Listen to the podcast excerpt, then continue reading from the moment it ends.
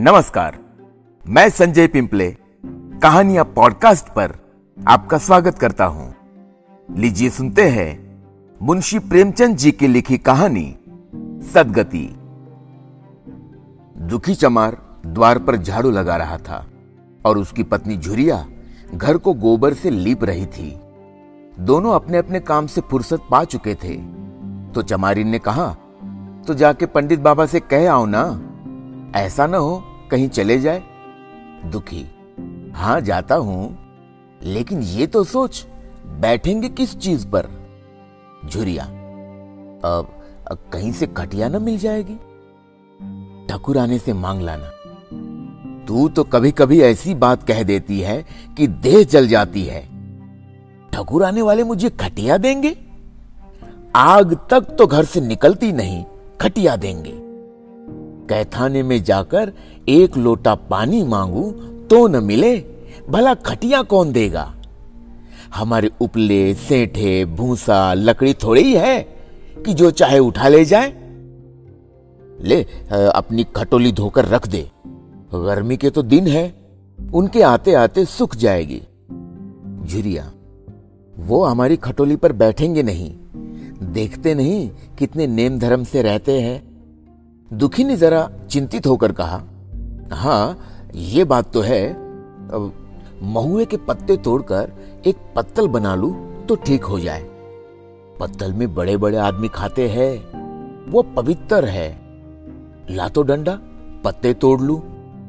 पत्तल मैं बना लूँगी, तुम जाओ। लेकिन हाँ उन्हें सीधा भी तो देना होगा। अपनी थाली में रख दू?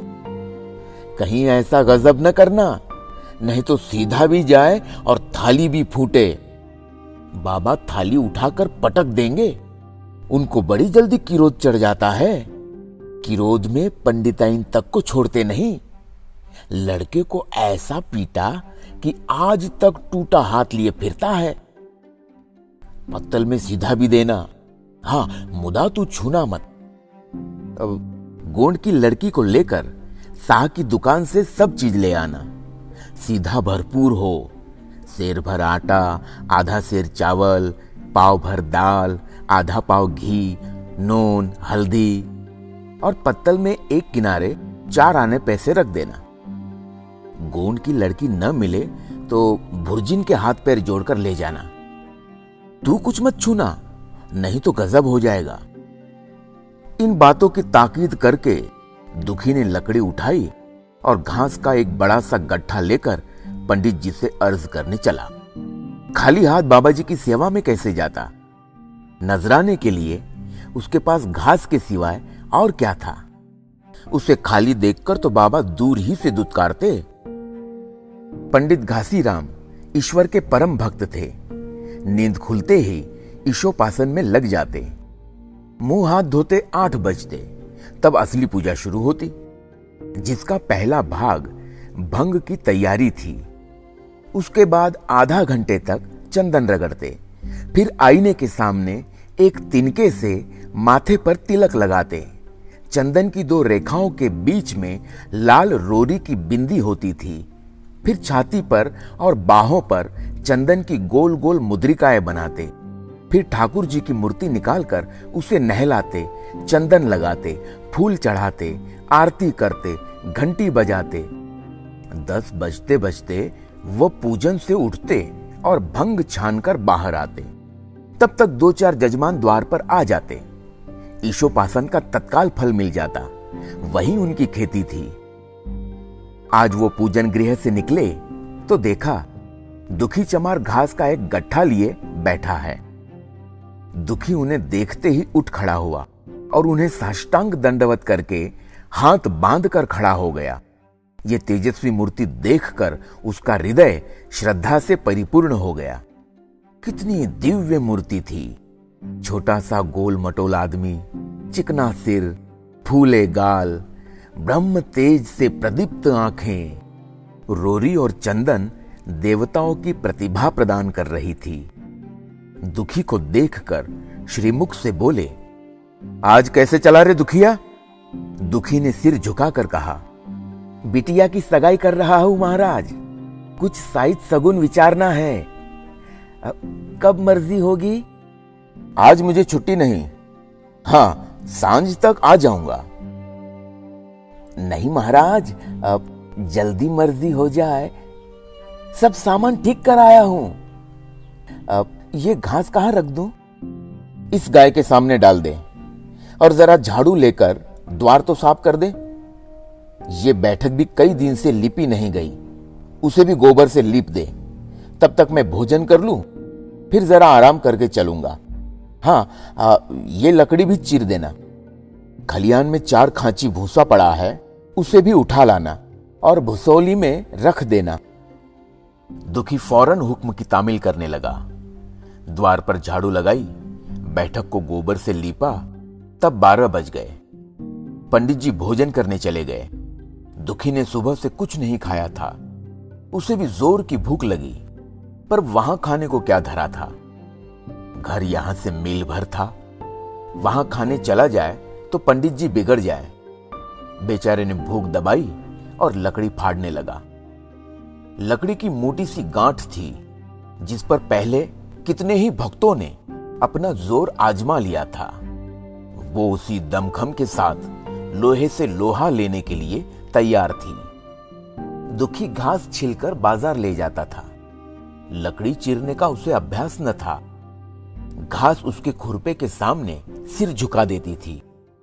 यहाँ कस कस कर कुल्हाड़ी का भरपूर हाथ लगाता, पर उस गांठ पर निशान तक न पड़ता था। कुल्हाड़ी उचट जाती। पसीने में तर था, हाफता था थक कर बैठ जाता था, फिर उठता था। हाथ उठाए न उठते थे। पाँव काँप रहे थे। कमर न सीधी होती थी। आँखों तले अंधेरा हो रहा था। सिर में चक्कर आ रहे थे। तितलियाँ उड़ रही थी। फिर भी अपना काम किए जाता था। अगर एक चिलम तंबाकू पीने को मिल जाती तो शायद कुछ ताकत आती। उसने सोचा, यहाँ चिलम और तंबाकू कहाँ मिलेगी? बामनों का पूरा है। बामन लोग हम नीच जातों की तरह तंबाकू थोड़े ही पीते हैं। सहसा उसे याद आया कि गाँव में एक गोंड भी रहता है। उसकी यहाँ ज़रूर चिलम तंबाकू होगी। तुरंत उसके घर दौड़ा। खैर, मेहनत सफल हुई। उसने तमाकू भी दी और चिलम भी दी, पर आग वहाँ न थी। दुखी ने कहा, आग की चिंता न करो भाई, मैं जाता हूँ। पंडित जी के घर से आग मांग लूँगा। वहाँ तो अभी रसोई बन रही थी। ये कहता हुआ वह दोनों चीज़ें लेकर चला आया और पंडित जी के घर में बरोठे के द्वार पर खड़ा होकर बोला, मालिक मालिक, रची के आग मिल जाए तो चिलम पी ले। पंडित जी भोजन कर रहे थे। पंडिताइन ने पूछा, ये कौन आदमी आग मांग रहा है? अरे वही ससुरा दुखिया चमार है। कहा है थोड़ी सी लकड़ी चीर दे? आग तो है, दे दो। पंडिताइन ने भवे चढ़ाकर कहा, तुम्हें तो जैसे पोथी पत्रों के फेर में धर्म कर्म किसी बात की सुधी नहीं रही। चमार हो, धोबी हो, पासी हो, मुँह उठाए घर में चला आए। हिंदू का घर न हुआ, कोई सराय हुई। कह दो दाढ़ीदार से, चला जाए। नहीं तो इस लुआठे से मुँह झुलस दूँगी। आग मांगने चले हैं। पंडित जी ने उन्हें समझा कर कहा, भीतर आ गया तो क्या हुआ? तुम्हारी कोई चीज़ तो नहीं छुई? धरती पवित्र है। जरा सी आग दे क्यों नहीं देती? काम तो हमारा ही कर रहा है। कोई लोनिया यही लकड़ी फाड़ता तो कम से कम चार आने लेता। पंडिताइन ने गरज कर कहा, वो घर में आया क्यों? पंडित ने हार कर कहा, ससुरे का अभाग था, और क्या? अच्छा इस बखत तो आग दिए देती हूँ, लेकिन फिर जो इस तरह घर में आएगा तो उसका मुँह ही जला दूँगी। दुखी के कानों में इन बातों की भनक पड़ रही थी। पछता रहा था, नाहक आया।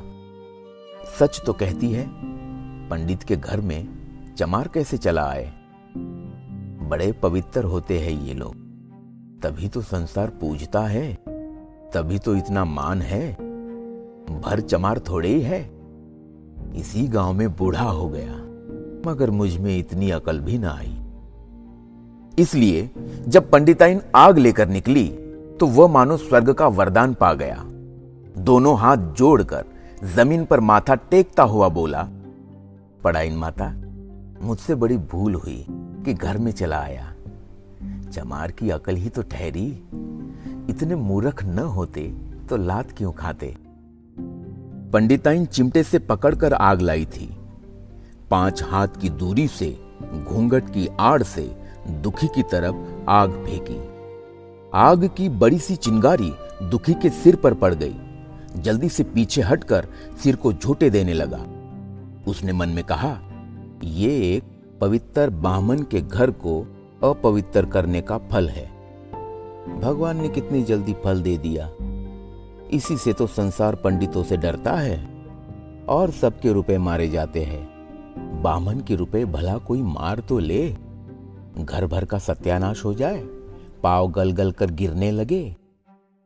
बाहर आकर उसने चिलम पी और फिर कुल्हाड़ी लेकर जुट गया। खटखट की आवाज़ें आने लगी। उस पर आग पड़ गई तो पंडिताइन को उस पर कुछ दया आ गई। पंडित जी भोजन करके उठे तो बोली, इस चमरवा को भी कुछ खाने को दे दो। बेचारा कब से काम कर रहा है? भूखा होगा। पंडित जी ने इस प्रस्ताव को व्यावहारिक क्षेत्र से दूर समझकर पूछा, रोटियाँ हैं? दो चार बची जाएँगे। दो चार रोटियों में क्या होगा? चमार है, कम से कम शेर भर चढ़ा जाएगा। पंडिताइन कानों पर हाथ रखकर बोली, अरे बाप रे शेर भर तो फिर रहने दो। पंडित जी ने अब शेर बनकर कहा, कुछ भूसी चोकर हो तो आटे में मिलाकर दो ठो लिट्टा ठोक दो, साले का पेट भर जाएगा। पतली रोटियों से इन नीचों का पेट नहीं भरता, इन्हें तो जुआर का लिट्टा चाहिए। पंडिताइन ने कहा, अब जाने भी दो, धूप में कौन मरे? दुखी ने चिलम पीकर कुल्हाड़ी संभाली।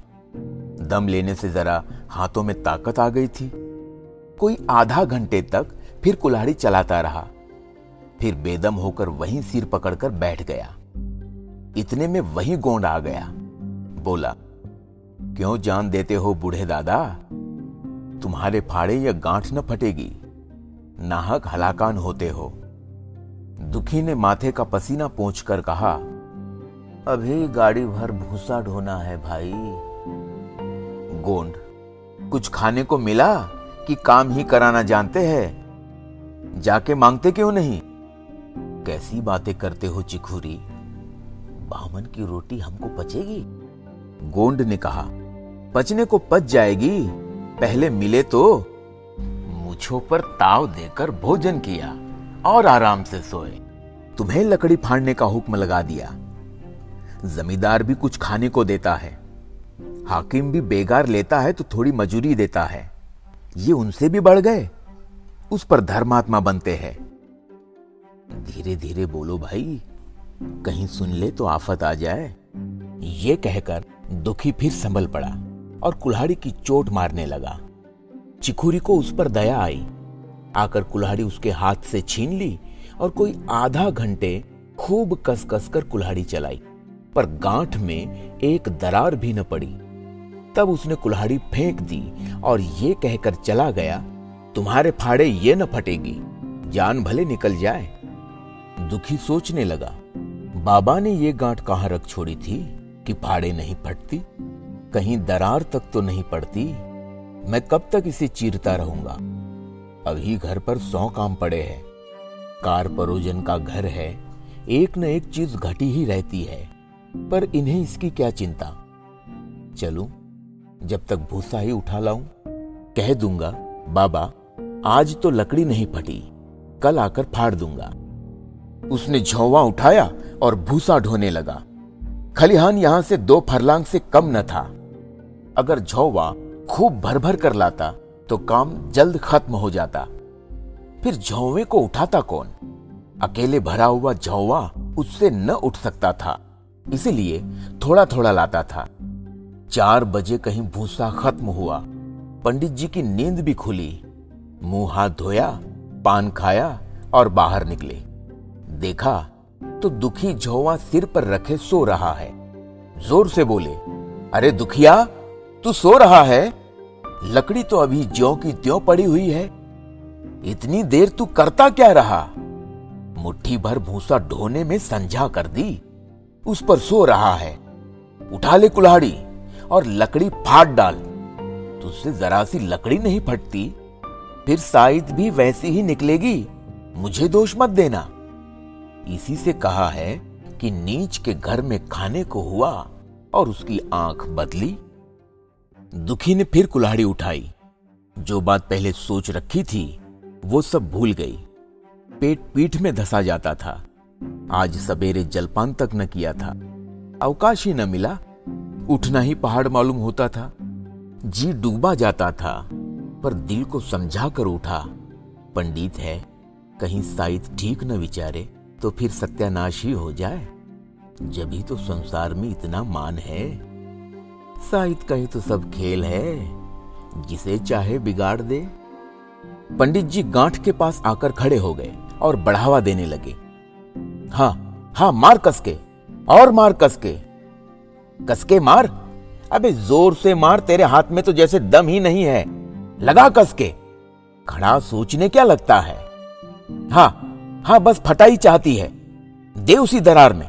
हाँ। दुखी अपने होश में न था। न जाने कौन सी गुप्त शक्ति उसके हाथों को चला रही थी। वो थकान, वो भूख, वो कमज़ोरी, सब मानो भाग गई। उसे अपने बाहुबल पर स्वयं आश्चर्य हो रहा था। एक एक चोट वज्र की तरह पड़ती थी। आधा घंटे तक वह उसी उन्माद की दशा में हाथ चलाता रहा। यहाँ तक कि लकड़ी बीच से फट गई और दुखी के हाथ से कुल्हाड़ी छूटकर गिर पड़ी। इसके साथ वो भी चक्कर खाकर गिर पड़ा। भूखा, प्यासा, थका हुआ शरीर जवाब दे गया। पंडित जी ने पुकारा उठ के दो चार हाथ और लगा दे। पतली पतली चैलिया हो जाए। दुखी न उठा। पंडित जी ने अब उसे दिख करना उचित न समझा। भीतर जाकर बूटी छानी, शौच गए, स्नान किया और पंडिताई बाना पहनकर बाहर निकले। दुखी अभी तक वहीं पड़ा हुआ था। ज़ोर से पुकारा, अरे क्या पड़े ही रहोगे? दुखी? चलो, तुम्हारे ही घर चल रहा हूँ। सब सामान ठीक ठीक है ना? दुखी फिर भी नहीं उठा।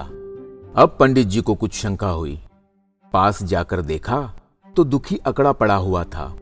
बदहवास होकर भागे और पंडिताइन से बोले, दुखिया तो जैसे मर गया। पंडिताइन हक बका कर बोली, वो तो अभी लकड़ी चीर रहा था ना? हाँ लकड़ी चीरते चीरते मर गया। अब क्या होगा? पंडिताइन ने शांत होकर कहा होगा क्या? चमरोने में कहला भेजो, मुर्दा उठा ले जाए। एक क्षण में गाँव भर में खबर हो गई। पूरे में ब्राह्मणों की ही बस्ती थी। केवल एक घर गौंड का था। लोगों ने इधर का रास्ता छोड़ दिया। कुएँ का रास्ता उधर ही से था। पानी कैसे भरा जाए? चमार की लाश के पास से होकर पानी भरने कौन जाए? एक बुढ़िया ने पंडित जी से कहा, अब मुर्दा फेंकवाते क्यों नहीं? कोई गाँव में पानी पिएगा या नहीं? इधर गोंड ने चमरोने में जाकर सबसे कह दिया, खबरदार, मुर्दा उठाने मत जाना। अभी पुलिस की तहकीकात होगी। दिल लगी है कि एक गरीब की जान ले ली। पंडित जी होंगे तो अपने घर के होंगे। लाश उठाओगे तो तुम भी पकड़े जाओगे। इसके बाद ही पंडित जी पहुँचे, पर चमरोने का कोई भी आदमी लाश उठा लाने को तैयार न हुआ। हाँ, दुखी की स्त्री और कन्या दोनों हाय हाय करती हुई वहाँ चली और पंडित जी के द्वार पर आकर सिर पीट पीट कर रोने लगी। उनके साथ दस पाँच और चमारी ने थी। कोई रोती थी, कोई समझाती थी, पर चमार एक भी न था। पंडित जी ने चमारों को बहुत धमकाया, समझाया, मिन्नत की पर चमारों के दिल पर पुलिस का रोब छाया हुआ था। एक भी न मिनका आखिर निराश होकर लौट आए। आधी रात तक रोना पीटना जारी रहा। देवताओं का सोना मुश्किल हो गया, पर लाश उठाने कोई चमार न आया। और ब्राह्मण, चमार की लाश कैसे उठाते? भला ऐसा कहीं शास्त्र पुराण में लिखा है? कहीं कोई दिखा दे? पंडिताइन ने झुंझला कर कहा, इन डाइनों ने तो खोपड़ी चाट डाली। सबों का गला भी नहीं पकता। रोने दो चुड़ैलों को, कब तक रोएगी? जीता था तो कोई बात न पूछता था। मर गया तो कोलाहल मचाने के लिए सबकी सब आ पहुँची। पंडिताइन चमार का रोना मनहूस है। पंडित, हाँ, बहुत मनहूस। पंडिताइन अभी से दुर्गंध उठने लगी। पंडित चमार था ससुरा की नहीं साध असाध किसी का विचार है इन सबों को? पंडिताइन, इन सबों को घिन भी नहीं लगती? पंडित, भ्रष्ट है सब? रात तो किसी तरह कटी, मगर सवेरे भी कोई चमार न आया। चमारी ने भी रो पीट कर चली गई। दुर्गंध कुछ कुछ फैलने लगी। पंडित जी ने एक रस्सी निकाली, उसका फंदा बनाकर मुर्दे के पैर में डाला और फंदे को खींचकर कस दिया। अभी कुछ कुछ धुंधल का था। पंडित जी ने रस्सी पकड़कर लाश को घसीटना शुरू किया और गाँव के बाहर घसीट ले गए। वहाँ से आकर तुरंत स्नान किया, दुर्गा पाठ पढ़ा और घर में गंगा जल छिड़का। उधर दुखी की लाश को खेत में गीदड़ और गिद्ध, कुत्ते और कौवे नोच रहे थे। यही जीवन पर्यंत की भक्ति, सेवा और निष्ठा का पुरस्कार था।